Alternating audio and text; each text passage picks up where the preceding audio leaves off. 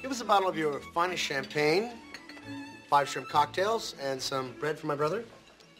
We have a Dom Perignon 71 at $120. That'll be fine, pal. Cronicar Digitali, un podcast despre ce merită păstrat.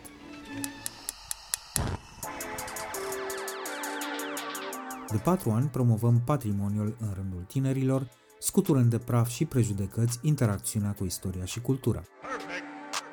Acum pornim într-o călătorie în timp și spațiu, în căutarea gustului perfect, alături de pasionați de food și profesioniști. Pe chill și fun ca între prieteni. Ascult seria de interviuri Amintiri Gustoase, parte din podcastul Cronicar Digital, moderată de istoricul culinar Cosmin Dragomir, cu episoade noi în fiecare vineri.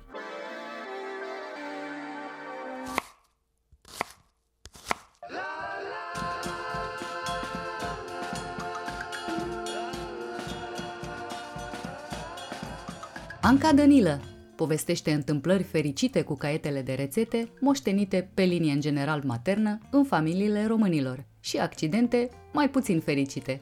Cineva a dat un caiet de rețete pentru o nuntă, să se folosească la nuntă, și când a revenit caietul acasă, avea deja dispărute niște foi din el. Adică știai de ce nu-l dai. Unu, că puteai să-l pierzi și dacă rețetele erau prea bune, se pare că unii oameni mai rupeau foile din caiet atunci când ele erau împrumutate. Ne spune câte caiete de rețete are Irina Margareta Nistor și ce anume îi plăcea lui Constantin Noica să mănânce, judecând după ce scrie în caietul doamnei Noica. Aflăm din ce motiv ciocolata Lia nu-i tot una cu ciocolata Rodica și ce preparat a primit numele Elenei Udrea.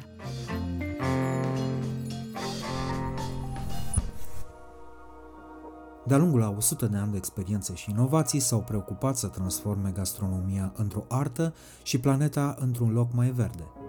Rubrica Amintiri gustoase este susținută de Electrolux, designed in Sweden.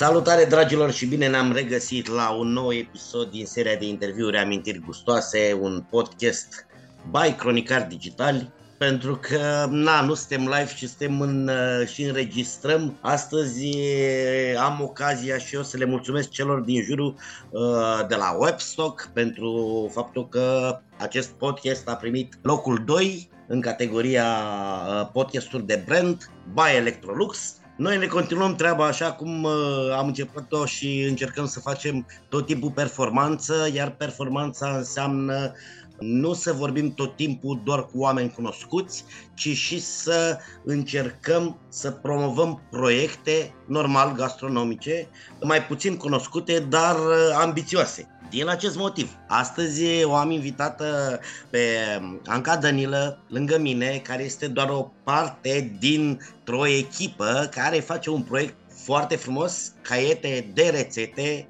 Anca, mulțumesc mult tare de tot că ai acceptat invitația. Mulțumesc pentru invitație.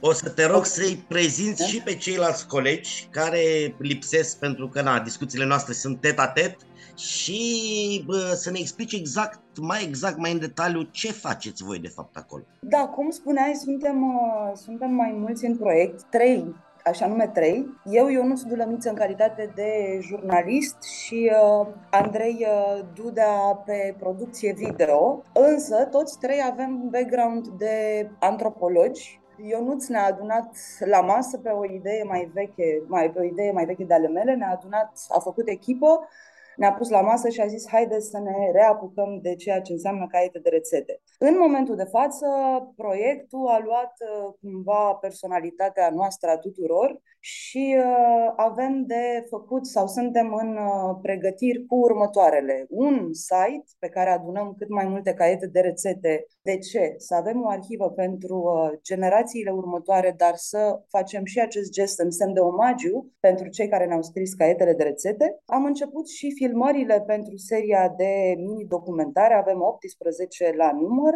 și mai avem de făcut parteneriate cu horecari pe care ne dorim să-i facem ambasadori și prin care să promovăm caietele de rețete. Cum mai exact? Mulți dintre cei care au uh, restaurant, cafenele, cofetării sau chiar artizani folosesc uh, rețetele din caiete și acum noi uh, îi reperăm pe cei care au luat din patrimoniu de familie și au făcut afacere pentru a-i transforma în uh, ambasadorii proiectului. Asta este primul pas din proiect pentru că el este gândit sustenabil pe ani. Noi suntem în etapa asta cu trei proiecte câștigate, Arcub, AFCN și Primăria Brașov.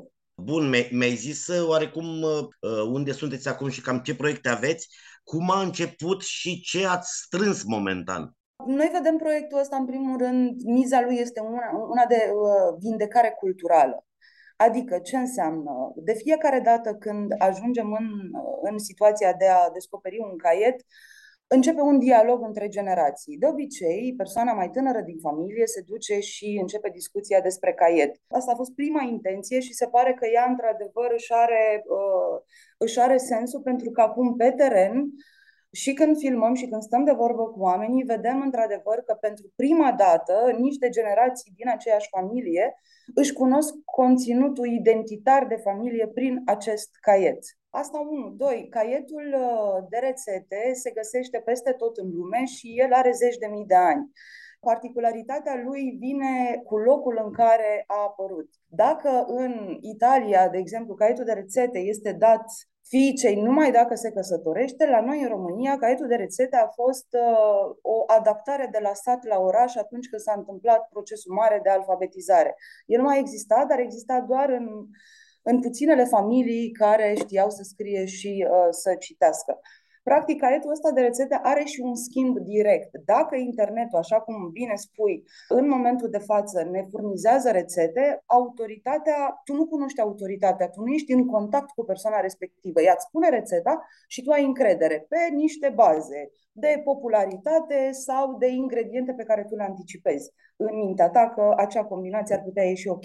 Caietul de rețete presupune interacțiunea directă. Uh, caietul de rețete povestește, de fapt, cum a ajuns o rețetă în caietul respectiv și este un fel de arhivă a memoriei de familie.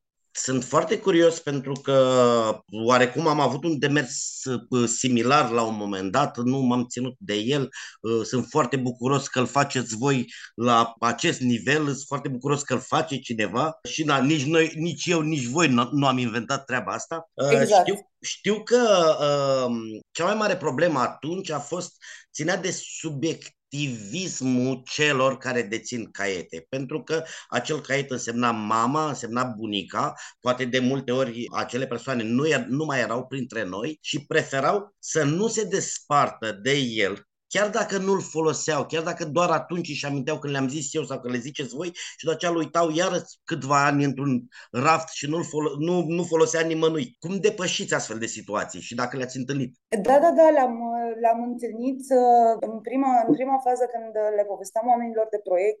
A, apropo, m-ai întrebat câte caiete am adunat, avem adunate peste 40 acum. Era panica oamenilor, își dădeau seama de fapt când vorbeau cu noi, își dădeau seama pentru prima dată că există posibilitatea ca lor caiet să iasă din casă și atunci apărea panica. Atunci am descoperit și noi, de fapt, că acest caiet de rețete are mobilitate extrem de redusă. El nu vrea să iasă din casă, el foarte rar iese din bucătărie, ca dovadă că am mai găsit și peripeții pe teren. Cineva a dat un caiet de rețete pentru o nuntă, să se folosească la nuntă, și când a revenit caietul acasă, avea deja dispărute niște foi din el. Adică știai de ce nu-l dai. Unu, că puteai să-l pierzi și dacă rețetele erau prea bune, se pare că unii oameni mai rupeau foile din caiet atunci când ele erau împrumutate. Oamenii care sunt atașați de caiet, pentru că am întâlnit, într-adevăr, un procent mult mai mic de oameni care nu mai au niciun atașament față de el. Dar, în general, oamenii care sunt atașați de el nu vor să-l scoată din casă și există deja negocieri acolo unde sunt frați, surori, cine primește caietul. În Brașov, de exemplu, avem și o filmare unde bunica îi face cadou nepotului caietul ca zestre de familie. Deși ascultătorii n-au cum să vadă acest moment, pentru că difuzăm doar varianta uh, audio a interviului, noi ne și vedem, iar eu acum uh, îi arăt uh, Ancăi unul dintre caietele pe care o să îi le dau pentru că am strâns și eu câteva dintre ele, uh, mai știu câteva uh, pe la oameni unde le-am mai înapoiat. Repet, sper să duceți și să ne folosim cu toții de, de acest proiect și de acest demers. Îmi spuneai de filmulețe, de videouri ce sunt ele, cu ce se ocupă, cu ce ar trebui să ne așteptăm. Știu că aveți și cu vedete. Am văzut câteva tizere la voi pe pagină, neapărat să-i urmăriți pe, pe Facebook, caiete de rețete, pe site. Da, avem și, avem și partea asta de mini-documentar în care ne-am propus să intrăm în casele păstrătorilor de rețete, de caiete, pardon.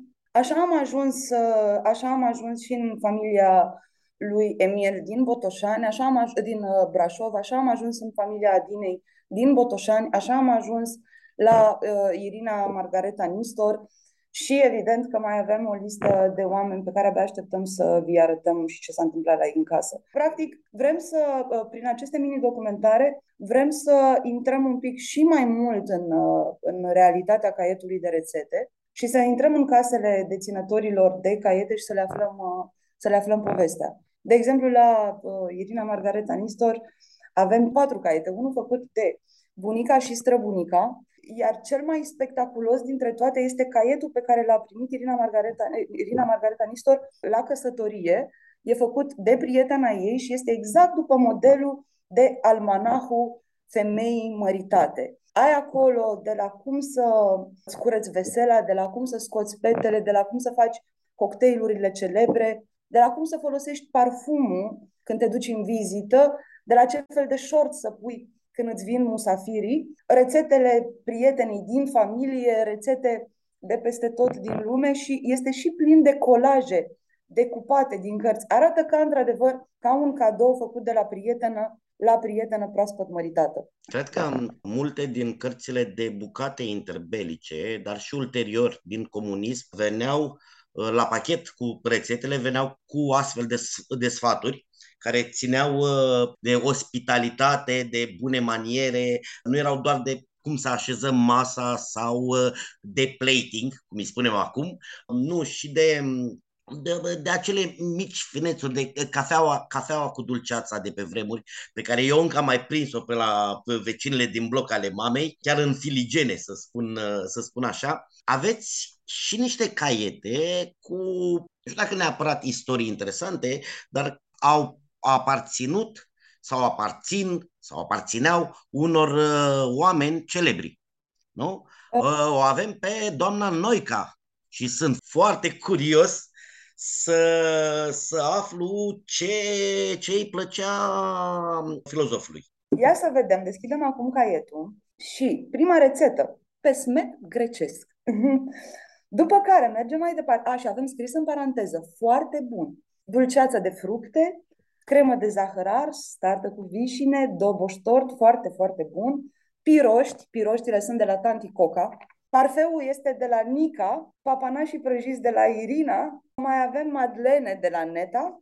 Și de la Prust cu... mai avem madlene. Prăjitură cu brânză de vaci de la doamna Tudor, merenghe tot de la Nica, sufle de Schweizer și cașcaval tot de la Nica, se pare că Nica este o prietenă foarte bună, sufle de brânză de vaci de la Neta, trufe extraordinar de bune, cake de șocolat, îi place Danei foarte, foarte mult, Dana era nepoata, salamul de biscuiți, rețeta Danei, savarină, sunt fabuloase cred... aceste indicații de nume și de trasabilitate a rețeteler.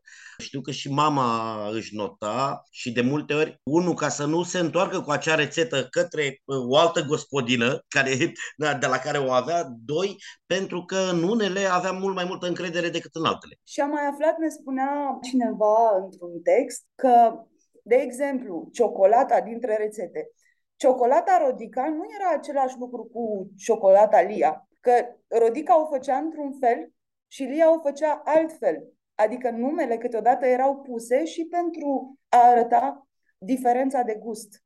Că știi cum o mănânci acolo, dar în partea altă o mănânci altfel.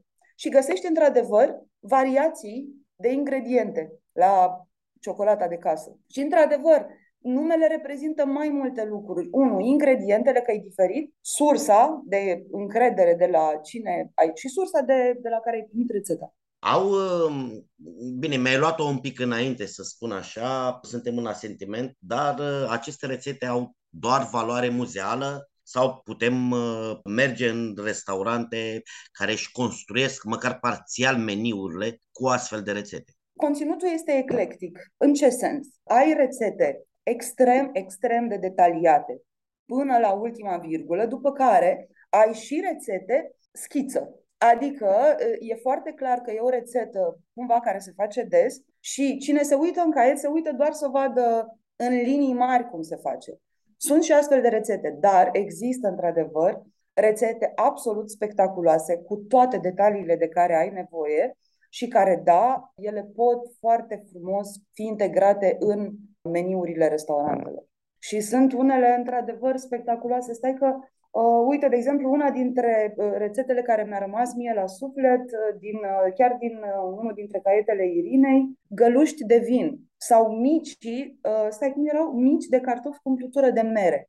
Sunt spectaculoși, cel puțin din ce am văzut uh, în ingrediente și relativ simplu de făcut. De asta zic, în caiete, cel puțin în, în caietele pe care le găsim, în, în care până în anii 80, unde aveai mult mai multe ingrediente, da, găsești acolo într-adevăr rețete care pot face performanță în gust, fără niciun fel de problemă ne-am participat împreună cu, cu o fostă intervievată și na, o amică foarte bună cu Adriana Sohodoleanu, am participat la tot așa digitalizarea și tipărirea caietului Mariei Cantilii făcut de Pro Patrimoniu și de o altă prietenă a podcastului de uh, Mona Petre de la Iergul Uitate. Am gătit din acel caiet de acum 100 de ani și da, multe dintre, dintre preparate stau în picioare, liniștit.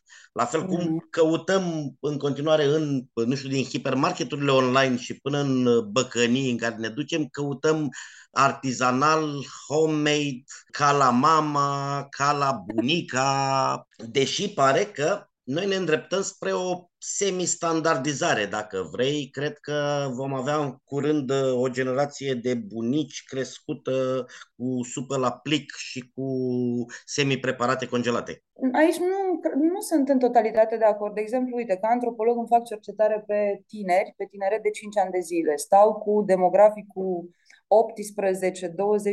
18-27 de ani, foarte, foarte mult timp. Realitatea e că mâncarea este emoție și ei reacționează la emoție la fel cum reacționăm și noi. Înțeleg supa la plic așa cum e, adică lipsită de emoție, își fac timp și unii dintre ei au început să-și gătească, într-adevăr, ba conectați la internet, ba conectați la niște gusturi pe care le-au simțit undeva, dar nu cred că va fi o generație care o să, fie, uh, care o să se ducă integral spre asta. Uh, îi văd cu câtă plăcere, vin la mine când le fac mesele, când mă duc la ei și mă cheamă și gătesc și e un grup eclectic. Într-adevăr, avem și supa la plic și comanda acasă, fără o interacțiune directă cu mâncarea, dar uh, să știi că există și la ei emoția și legătura cu mâncarea făcând, uh, de fapt, legătura de familie, că mâncarea ce înseamnă viață. Nu suntem singura specie care avem nevoie să mâncăm de trei ori pe zi sau de atât de multe ori pe zi. Nu avem cum să scoatem nici măcar din ei, chiar dacă sunt copii, chiar dacă sunt la început de drum. Aduți aminte cum arătam noi la 20 de ani. Eu personal stăteam cu, cu sticla de Pepsi lângă mine și mă trezeam dimineața. Nu aveam nicio realitate gastronomică. Realitatea gastronomică apare odată și cu maturizarea unor emoții. Și când apare o nostalgie de acasă și când reapare legătura de acasă. Și asta de obicei se întâmplă după 35 de ani. La 30 de ani am gustat pentru prima dată urzici și am început să mă înțeleg chiar și cu spanacul. Nu sunt cu nimic deosebit față de, nu știu, cred că 80% dintre copiii care nu îl suportă, nici eu nu l-am suportat, ă, iar urzici nu cred că mâncasem vreodată sau doar gustasem vreodată.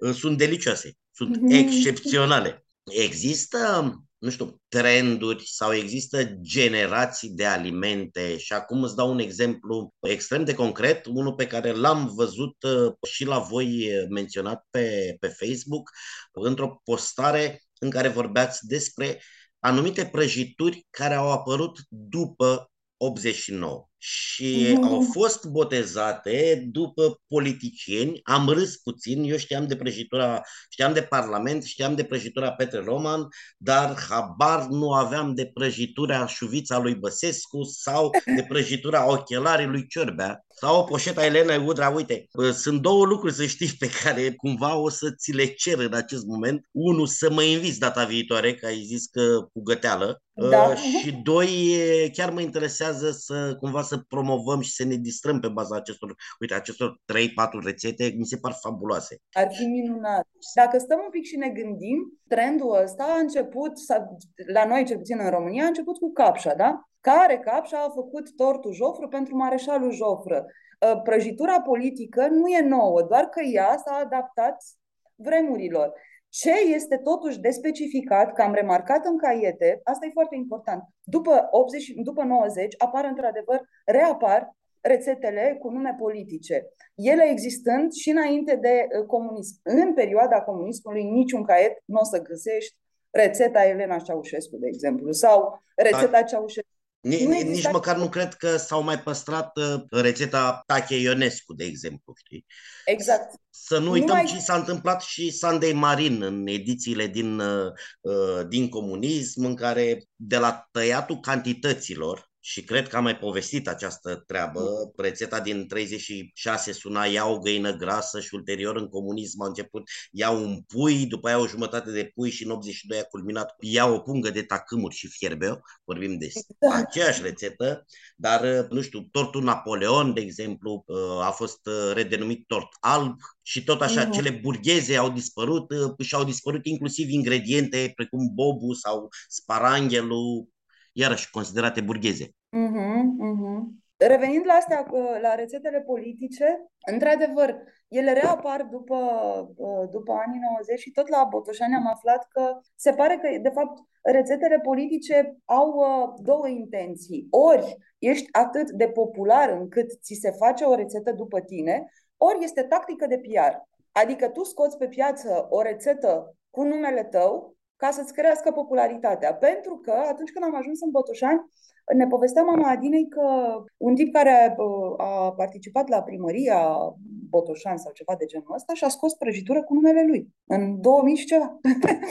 Prăjitura, cum îl chema pe el. M-am hotărât, vreau un tort Cosmin Dragomir. Aia zic. Gata. Aia zic. S-a, s-a stabilit lucru, lucrul acesta. Uh, dragi ascultători, vă rog frumos cineva să inventeze un tort Cosmin Dragomir, pentru că eu sunt incompetent în ceea ce privește dulciurile. Știu doar să bălesc la ele sau să povestesc despre ele. Zimi în perioada asta, până la finalul anului, nu știu, aveți conferințe, expoziții, unde, cum să vă mai găsească lumea? Da, mai avem, o să mai avem expoziții, o să mai avem și în București și în Brașov. În momentul de față avem o expoziție în Cărturești, Verona. Urmează să mai mergem cu această expoziție itinerantă și în Cărturești Afi și în Cărturești Vitan. Uh, mai urmează să mai avem o expoziție pe 11 noiembrie în Cărturești Carusel, în Bistro. Bistro se redeschide pe 9 și practic îl inaugurăm cu evenimentul de pe 11. Mai avem două expoziții itinerante în librăriile Cărturești în Brașov și alte două expoziții în piețele din Brașov, unde vrem să ne întâlnim direct și să vorbim cu oamenii. Iar până la finalul anului, avem de lansat cele 18 mini-documentare. Săptămâna viitoare lansăm și site-ul www.caietederețete.ro Avem și cercetare antropologică. În momentul de față suntem încă în faza de teren și avem și acel chestionar cu care ne-ai ajutat să-l, să ajungă la lume. După care interpretarea celor trei specialiști din proiect și la anul mergem mai departe cu proiectul. Sperăm noi să aplicăm pentru, deja pentru proiectul editorial. Anca, noi avem o rubrică, nimeni nu a scăpat de ea, este rubrica care și dă titlul podcastului. Este vorba de o amintire gustoasă și de fapt este vorba de acel fel de mâncare care ți aduce aminte de copilărie. Acel fel de mâncare care mi-aduce aminte de copilărie. Și o să spui, da, sunt foarte multe, știm.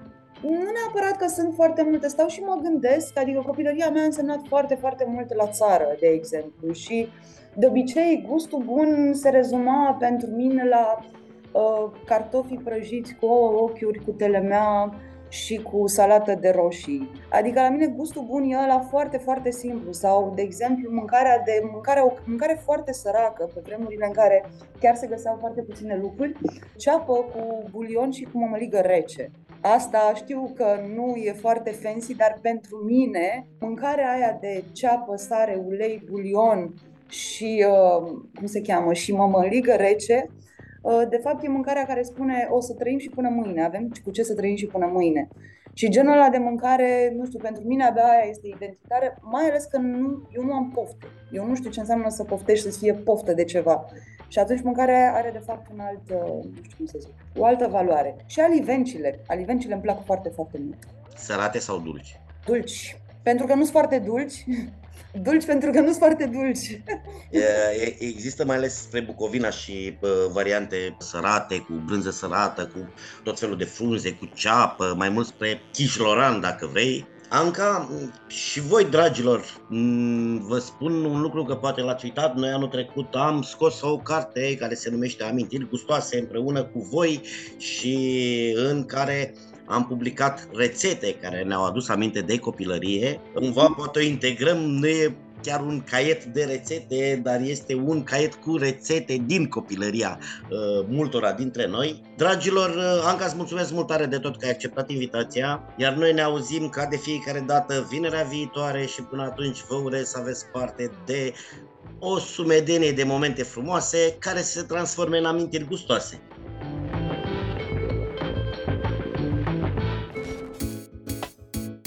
Podcastul Cronicar Digital este susținut de Raiffeisen Bank și Electrolux România. Partenerii proiectului sunt convinși că, prin accesul la educație, cultură și tehnologie, putem deveni cea mai bună versiune a noastră. Cronicar Digital, un podcast despre ce merită păstrat.